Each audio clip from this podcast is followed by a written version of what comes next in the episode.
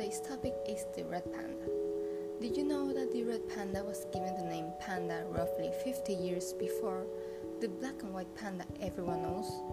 Also, you might remember the logo of the browser Firefox. Well, the animal in it is a red panda and not an actual fox. Even though its name says panda, this animal does not have a close relation to the giant panda.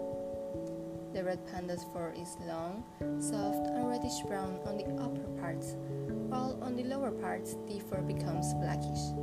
Regarding the red panda size, it is about the size of a large domestic cat.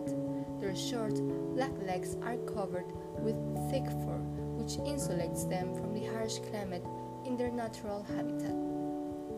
Its bushy tail alternates between red and ochre rings, hence why the tail is perfect for.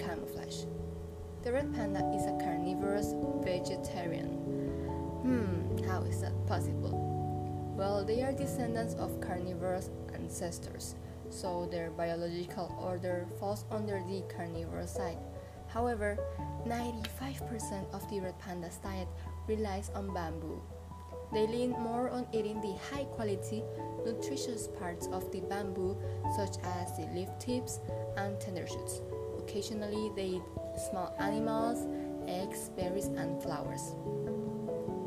Most of the red pandas are found in the temperate forests in the Himalayas, southwestern China, and other high mountains. The altitude ranges between 2,200 and 4,800 meters. On the other hand, the temperature is between 10 and 15 degrees Celsius. Red pandas are unfortunately endangered primarily because of habitat loss through the deforestation of it. Another threat is the hunting and poaching of these animals.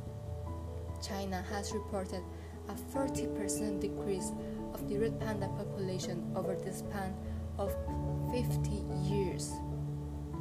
In addition, red pandas have a natural low birth rate and a high death rate out in the wild. So, to recapitulate it all, the red panda is not actually closely related to the black and white panda.